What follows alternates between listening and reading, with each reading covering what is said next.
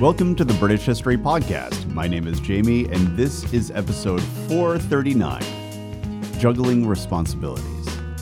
This show is ad free due to member support, and as a way of thanking members for keeping the show independent, I offer members only content, including extra episodes and rough transcripts, and you can get instant access to all the members' extras by signing up for membership at thebritishhistorypodcast.com for about the price of a latte per month. And thank you very much to Jonathan, Noah, and Andy for signing up already. There was no getting around it. William had been humiliated. The Duke of Normandy and King of England had spent years mocking his son. He'd even recruited the upper crust of Norman society into using the cruel nickname Short Pants to describe Robert. And when his son had rebelled, William doubled down on the disrespect and started calling him Robin, a comment that was intended to be a clear reference to both Robert's size and his belly. It was cruel, but it also was a pretty sick burn. William had worked hard to diminish Robert in the eyes of France, and he'd been pretty successful at it. But here's the problem.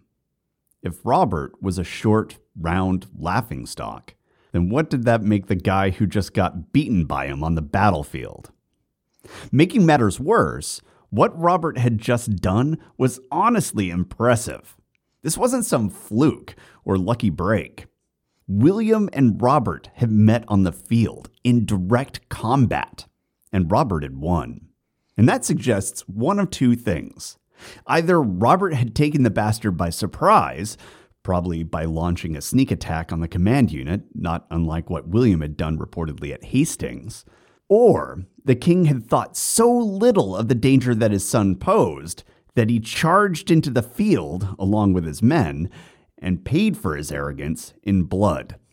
Either way, William was weakened, physically, but also reputationally. And then, as salt in the wound, Robert hadn't just wounded one of the most feared commanders in Europe and killed his horse, he also had shown him mercy. Despite all that had happened, despite all the cruelty, despite the fact that men were fighting and dying in the battlefield at that same moment, despite the fact that William's death would give Robert everything he wanted, Robert decided to be the bigger man and let all of that go and spare William's life. He gave him a chance to be a better person. And in modern terms, we call that big dick energy. So William's robins were coming home to roost. And Malmesbury tells us that the king was, quote, transported by anger. And this fury at his own son would last the rest of his life. William never got over this. He never forgave his son. Honestly, it looks like he never really calmed down about it either. In fact, we will see him being a complete bitch about it on his literal deathbed. And in modern terms, that's what we call small dick energy. And true, this was some industrial strength humiliation, but William's actions were only making it worse. And the European aristocracy of the 11th century was a relatively small community, and they loved their gossip. So, of course, everyone was hearing about William's seething fury in the aftermath of this event. Everyone, including Robert himself. It turned out Dad wasn't inspired to turn over a new leaf and make things right, which was disappointing, but Robert still had his crew with him. Orderic tells us that he was joined by Robert de Bellême, William de Breteuil, Roger, son of Richard Bienfait, Robert de Mowbray, William de Molyneux, William de Roupier, and many other noblemen from influential families, all apparently with only three names to share between them. And these weren't just courtly hangers on. We're told that they were true chivalric knights who were courageous, prideful, fierce on the battlefield, terrible in victory, and ready to take up any fight, just cause or not. And we're actually given that last bit because Orderic uh, wasn't exactly a fan. But Robert was, and he was playing the part of a proper Norman lord. They all took somber oaths to each other. Robert's men swore to uphold his rights and defend him with their lives, and he in turn freely distributed his wealth to his men. And together they traveled. Early on, they spent time in Flanders, but after a while they visited Trier. Then we're told they, quote, visited other noble kinsmen, dukes, counts, and powerful lords of castles in Lorraine, Germany, Aquitaine, and Gascony, end quote. That is a lot of travel. And interestingly, they just happened to be going to many of the major hotspots for that new cultural phenomenon that was sweeping Europe the tournament. And when we talk about the tournament, don't think about intricate heraldry. Don't think about ladies handing out favors. Don't even think about the joust. All of that is going to come later. Right now, these military games were all about the melee. And this was an event where knights would saddle up and do mock battle on a mini battlefield. So when you're imagining this thing, don't imagine what you'd see in like a Knight's Tale. Imagine something like Black Friday at a Walmart. And just like Black Friday, people were gathering from all over to watch the chaos that these maniacs were about to unleash upon each other. And they were having a great time. And predictably, soon everyone was going to these things. And not just knights who wanted to do something in between the various wars. No, damn near everyone wanted to see these events because it was really good entertainment. Now, obviously, the church hated this. It was a social event that they didn't control. Even worse, it was fun. And you know how God feels about fun. But we also have evidence that the most powerful secular powers were also a little queasy about what was happening here. Because these events were, at the end of the day, a gathering of the most important nobles in the land. The best knights, the richest magnates, and many of the up and coming members of new chivalric society were there. So, this was where alliances could be forged and names were being made and they were done in ways that had nothing to do with official bloodlines and ritual coronations that the most powerful members of secular authorities controlled. So this was both popular and unpopular depending where you were on the hierarchy. But where Robert was on the hierarchy put him right in line to want to go to all of these things. And it very much looks like while he was traveling around Europe, that was what he was doing. But he wasn't just traveling. We're also told he was talking a whole lot of shit while he was doing it and airing the bastard's dirty laundry to all of Europe. And according to Orderic, Robert was developing quite the knack for storytelling because he wasn't just plainly stating his grievances, he was also embellishing them and spicing the story up. And the continental nobility were eating it up. We're told that they were quite eager to hear what Robert had to say, and were totally happy to lend him a sympathetic ear. More than that, many of the most powerful nobles, quote, made him liberal presents, end quote, which enabled Robert and his entourage to maintain their lifestyle. And speaking of that lifestyle, Norman culture, especially when it came to young knights, was fairly permissive. You could even argue it was downright presumptive a young knight was expected to get out there and sow his wild oats. What I'm saying here is that the bastard wasn't the only bastard in Normandy, and knights were expected to keep up that tradition. Now, unfortunately for his sons, William seems to have had a bit of baggage on that front, and so he'd been a bit of a wet blanket as a father. See, dear old dad had issues with his own legitimacy, and so he kept his sons on a pretty short leash. But Robert had escaped that leash. And Orderic tells us, with clear personal horror, that Robert and the boys were having a grand time with, quote, jugglers, parasites, and harlots. Yeah, jugglers. Have you no sense of decency, Robert? Juggling is the sort of thing best kept to places like Portland, where we were once famous for having a literal clown college. Now, obviously, this was incredibly juicy gossip. So, word of Robert working the devil sticks on Norman Rumspringa was spreading pretty quickly. And eventually, it reached the ears of his mother, Queen Matilda. And can you imagine the horror that she felt learning that her baby was out there, unprotected, with jugglers? Even worse, it seems like Penn and Teller required a certain standard of living, because even with the gifts from the other nobles, Robert's pockets were beginning to get a bit thin, and he was having to seek out loans. And while Matilda seemed to have had no sway over William's feelings and couldn't do anything to end the feud, she could do something about Robert's financial situation. And so she began, in secret, sending Robert, quote, large sums of gold and silver and other things of value, end quote. And I really feel for Matilda here. It's hard to imagine that William bullying her son had sat well with her all of these years. And now this had escalated into outright war, and she still couldn't do anything about it. She was one of the most powerful women in Europe, but because she was a woman, that power had serious limits, especially when it came to her husband. But it's pretty clear from the records that she disapproved of William's actions and was willing to act in secret to support her son as best as she could. Unfortunately, this was still Normandy, so inevitably someone caught wind of what was going on and, probably looking to raise their status in the king's eyes, promptly snitched on her. When William learned of the source of Robert's fund money, he went ape. There's no record of specifically what he said to Matilda, but apparently it included, quote, terrible threats, end quote, and he forbade her from sending any more money to support their son.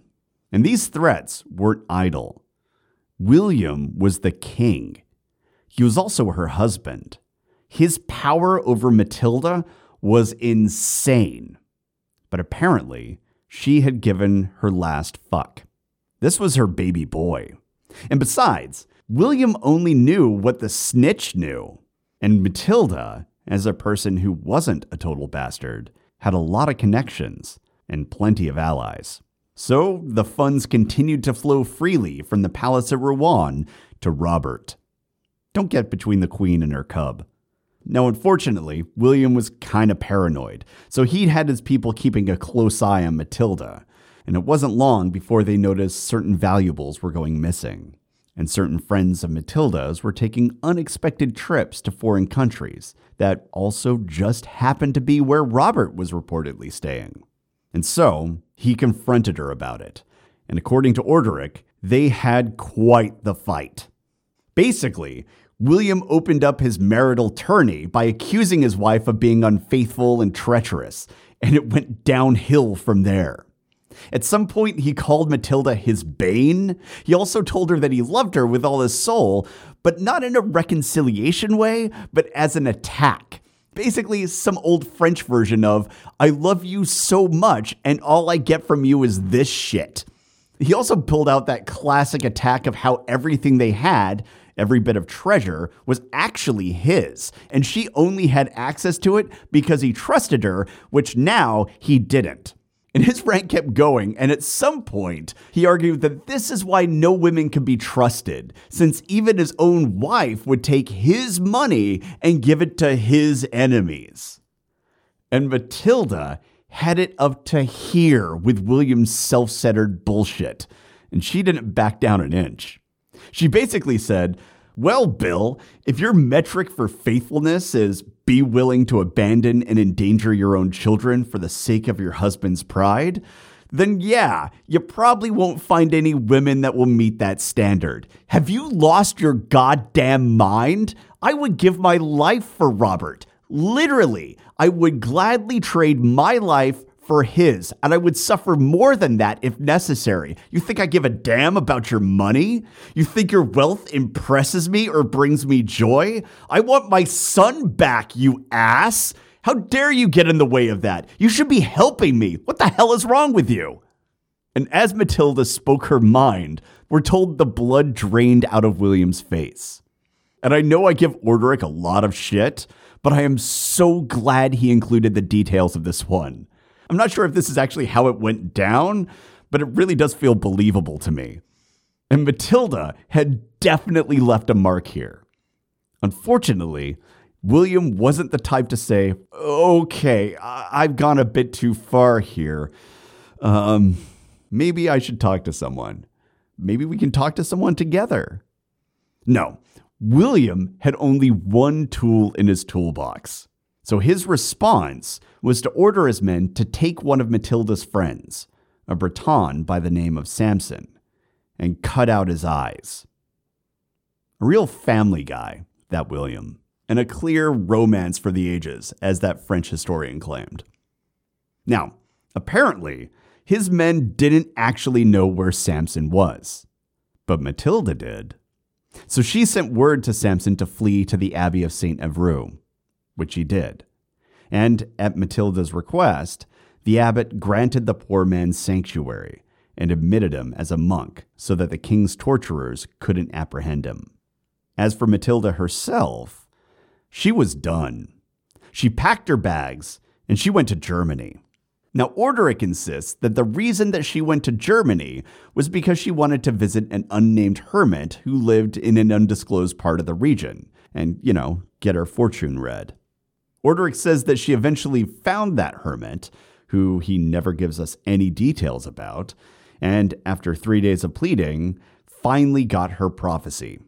The seer said William will die, and when Robert becomes Duke, all their neighbors are going to attack because Robert is weak, lascivious, and he surrounds himself with effeminate men.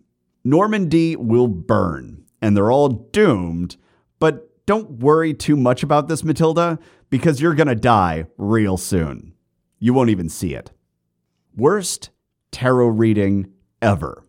But as a side note, I love how both Robert and Rufus get castigated by holy men for having friends who are just too damn sexy. These monks really need to go outside and touch some grass. But anyway, I don't want to pour cold water all over Orderic's story, but I've got a prophet and he's totally awesome, but you don't know him because he goes to a different cave, isn't particularly convincing. And I don't think there is actually a prophetic monk. I suspect that this was Orderic trying to write this episode into some sort of religious sense and make a lesson out of it.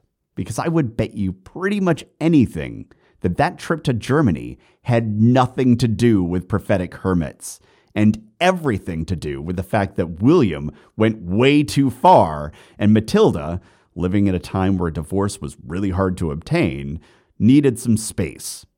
Probably all of the space. And I find it quite interesting that she chose Germany, which just happens to be on the list of places that Robert was visiting during his time as a knight errant. I think she wanted to see her son and maybe try and find a way to bring an end to all of this, or at least help him. Meanwhile, back in Normandy, William was mad, big mad. And just like his son, William was sharing his grievances widely. And a father bitching about his son to anyone who will listen isn't a great look. Not now and not then. And he was the King of England and the Duke of Normandy, for pity's sake. They couldn't just have an embarrassing argument on their Facebook wall, delete it in the morning, and then act like nothing happened, like a normal dysfunctional family. No, when these guys had embarrassing outbursts, it had political consequences for large swaths of the European community because succession rules weren't set in stone. And this Nicki Minaj Megan Thee Stallion level beef was spilling out into the public, and that meant England and Normandy were staring down the possibility of yet another succession crisis. And considering that the last succession crisis was the reason why Sir Ralph now had a bunch of fancy new English estates, well, you can imagine how worried everyone was at the possibility of history repeating itself. Also, remember that William had a lot of enemies, you know, outside of the ones that he was making within his own family. And even the friends he had were chivalric nobles, which aren't exactly the most rock steady of friends. And all of this instability and chaos that they were creating was basically like ringing the dinner bell. So they were in a dangerous spot. And the first hint of trouble on the horizon actually came from the papacy, because Pope Gregory was starting to flex. Now, explaining this situation fully would require a whole series of episodes, and it's well outside the scope of this podcast. But I'll give you the short version. Basically, there was a major power struggle taking place within the church. At the center of it was Pope Gregory and his allies, who were seeking to radically transform the institution. Now, they were ultimately successful, and that's why they're remembered as reformers rather than heretics. But while this was all going down, that was an open question, and there was a ton of opposition. So, this was a period of constant power struggles, and among them was the issue of Normandy and England. You see, in the eyes of the church, William was a bit of a disappointment. Back when Pope Gregory was known as Hildebrand, he'd actually advised Pope Alexander to support William's conquest. And when he'd done that, there had been certain expectations, religious expectations, and they hadn't materialized. And I'm not talking about pacifism or something. All that murdering, pillaging, and full blown genocide from the conquest, that had already been absolved by the Pope years ago. Just the cost of doing business. The problem was that William's rise to the throne should have been the first foray into a new era for the church, one where the popes chose kings and kings served under popes. But as far as anyone could tell, William didn't think he served under anyone. Adding salt to the wound, William wasn't a stabilizing force in Christendom. Quite the opposite. Wherever he went, war followed.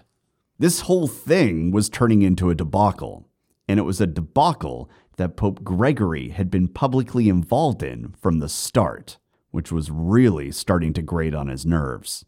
But William had been too powerful to be challenged. However, right as William and Robert decided to duke it out in 1078, the Pope and his allies made a rather significant move at the Council of Poitiers. Suddenly, they felt safe enough to make a bunch of their reforms. And among them were the banning of kings and other secular figures from handing out investitures, meaning that they were declaring that secular leaders could no longer appoint important church figures like they had been doing. Do you remember all the appointments of bishops and archbishops that kings and emperors have been making all these years? Well, this reform was an effort to put a stop to that. And that was a huge deal and a direct attack on an area where secular powers, like William, had exercised authority over the church. They also banned practices that allowed church officials to monetize their positions, like buying and selling church positions, church properties, and even blessings and consecrations. They also banned churches from running payday loan businesses, ordaining children as priests, and a whole bunch of other stuff looking at the list of reforms, it's pretty surprising to see what they were doing because to us now, this sounds completely insane and corrupt, which itself is a sign of how successful the Pope and his friends were. But back then, this very much was a matter of debate, and a lot of very powerful people didn't want these changes especially the secular authorities who were seeing their influence restricted, and the ecclesiastical authorities who had lucrative side hustles that were now being banned. So there were disputes and power struggles over this kind of stuff, and Pope Gregory was running into issues with a few French archbishoprics, not to mention one Norman king. And you could really see how much continental politics had changed when on April 20th of 1079, Pope Gregory issued a bull where he established the primate of the Gauls, which unfortunately wasn't a Planet of the Apes prequel. No, this decree established a new hierarchy in the church. The Archbishopric of Lyon would now have primacy over the archbishoprics of Tours and Sens and also the Norman Archbishopric of Rouen. This bull mandated that those archbishops would serve under the Archbishop of Lyon, and their archdiocese would be under his purview as the primate of the Gauls. So even if they were technically still archbishops, they still had to answer to the Pope's guy down south in Lyon. It was a dramatic shift in power and loss of status for those three very influential archbishoprics. It was also the very first time that Pope Gregory, or really any pope, had applied any pressure to William. And that was a bad sign for the bastard. Oh, and speaking of bastards, another new rule that they applied was that bastards were now banned from serving as anything higher than a regular monk or a priest. Ouch. There were storm clouds on the horizon here, and William's vassals spotted them and were starting to get a bit nervous. This conflict and the opportunities it was creating for Normandy's rivals had spiraled out of control, and it was now having long term effects really long term effects, in fact. Some of you might have noticed that the Primate of the Gauls is still a title that exists today. So Orderic reports that some of the nobility decided to do something about it, and they gathered a council of their own. With Earl Roger de Montgomery, Roger de Beaumont, Earl Hugh of Chester, Hugh de Gournay, and Hugh de Grandis-Mesnil. A grand alliance of Rogers and Hughes. In fact, many of the best Rogers and Hughes that Normandy had to offer. And we're told that the Rogers and Hughes were doing their best to broker a peace between Robert and William. But William had no interest in peace. Well, I guess that's not entirely true. According to Orderic, William did want peace, and he agreed they would have peace once he had Robert executed. Matilda was notably still in Germany at this point. Anyway, so as all of this was going on, back across the channel, England was without its king. William's attentions were completely focused on Normandy, for obvious reasons. And so the task of running England was left to his half brother, Odo. And we'll get to what Odo did with his power later on. But for right now, the important thing to know was that William was still king, and so even though he was in absentia, he could still issue decrees, and those decrees would need to be followed. And in 1079, right as William's conflict with his son had exploded to the point where it was also blowing apart his marriage, William made a declaration and it was one that would go on to have enormous political, geographical, and even nutritional implications for the English for centuries, even up to the present day. He declared that the forest where his son Richard had died would now be a king's forest. Now, king's forests, sometimes called king's woods, were a brand new thing in England which I suspect is why this one was recorded in the Domesday Book as Nova Foresta, the New Forest. And this was a continental practice that, like so many others, was now being imposed upon the English. And there is a lot to what constitutes a royal forest, but at the most basic level, these were regions that were reserved for the king, exclusively. Only he was allowed to hunt or take advantage of its natural resources. Once declared a Kingswood, a forest was off limits for everyone unless they had the king's permission.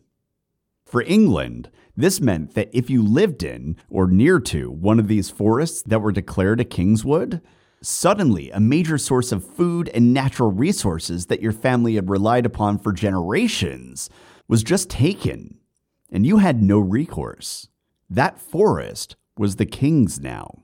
And if you went hunting there, or if you cleared some land or cut down a tree, then you were committing a crime against the king.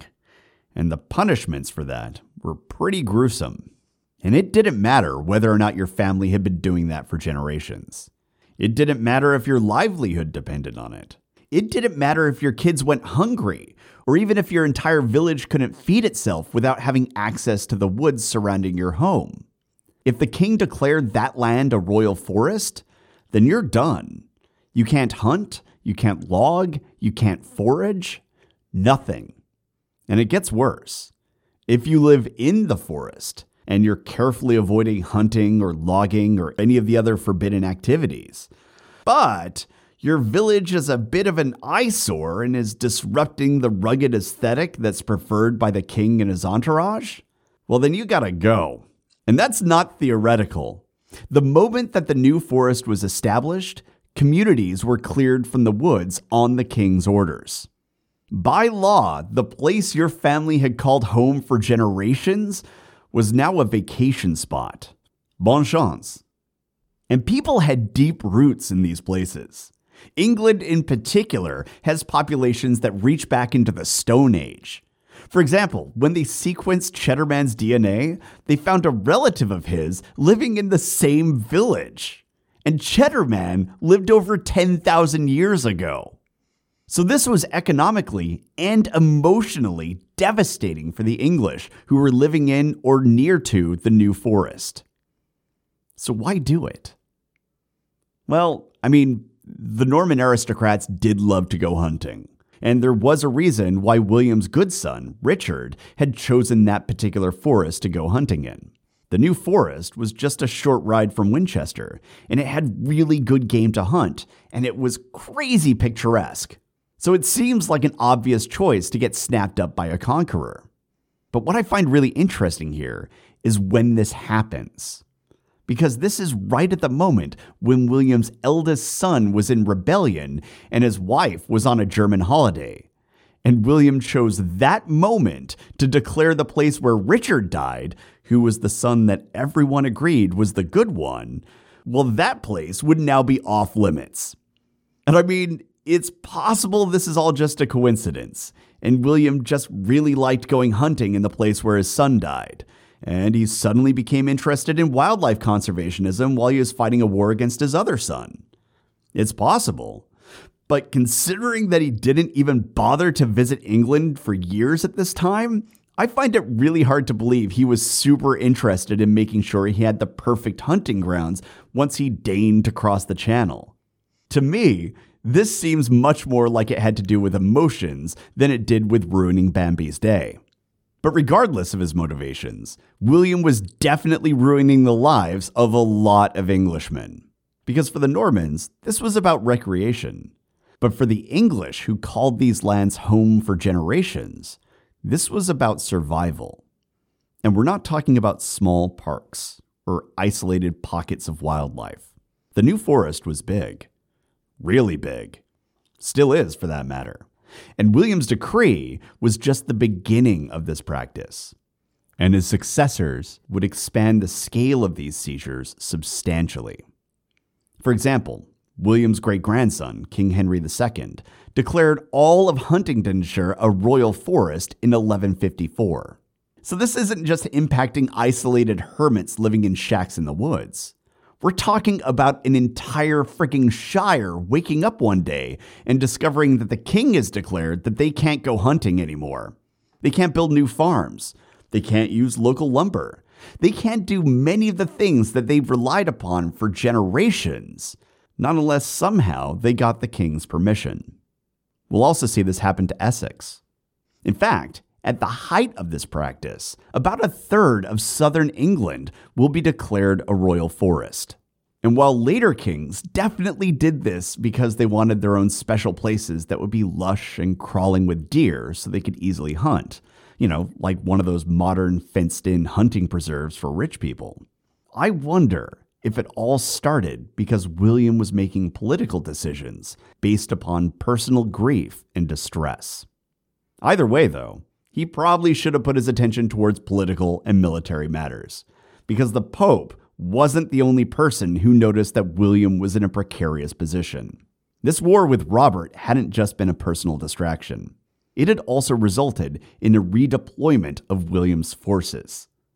We read of English soldiers fighting alongside William in his war against Robert. And William's army in France had to have been large, considering that its presence was sufficient enough to cause King Philip of France to abandon his support of Robert in order to avoid a war with William. And it turns out that across the border in Scotland, King Malcolm had been keeping up with current affairs. And a wounded William, a wounded Rufus, a battered English Norman army, a bunch of the English soldiers being redeployed in France, and the entire court being distracted by an embarrassingly public family rift, well, that was all the excuse he needed. So he mustered his army, and in late summer of 1079, they marched into northern England, ravaging and pillaging all the lands between the River Tees and the River Tweed. And apparently, the Normans couldn't do anything about it because this raiding went on for months And that began to give the English some ideas. The kind of ideas that Matilda might have been having. If you have any questions, comments, or concerns, you can reach me at the British History Podcast at gmail.com. And if you want to meet some fellow history nerds, head over to the British History Podcast.com, click communities, and join a few. We'll see you there.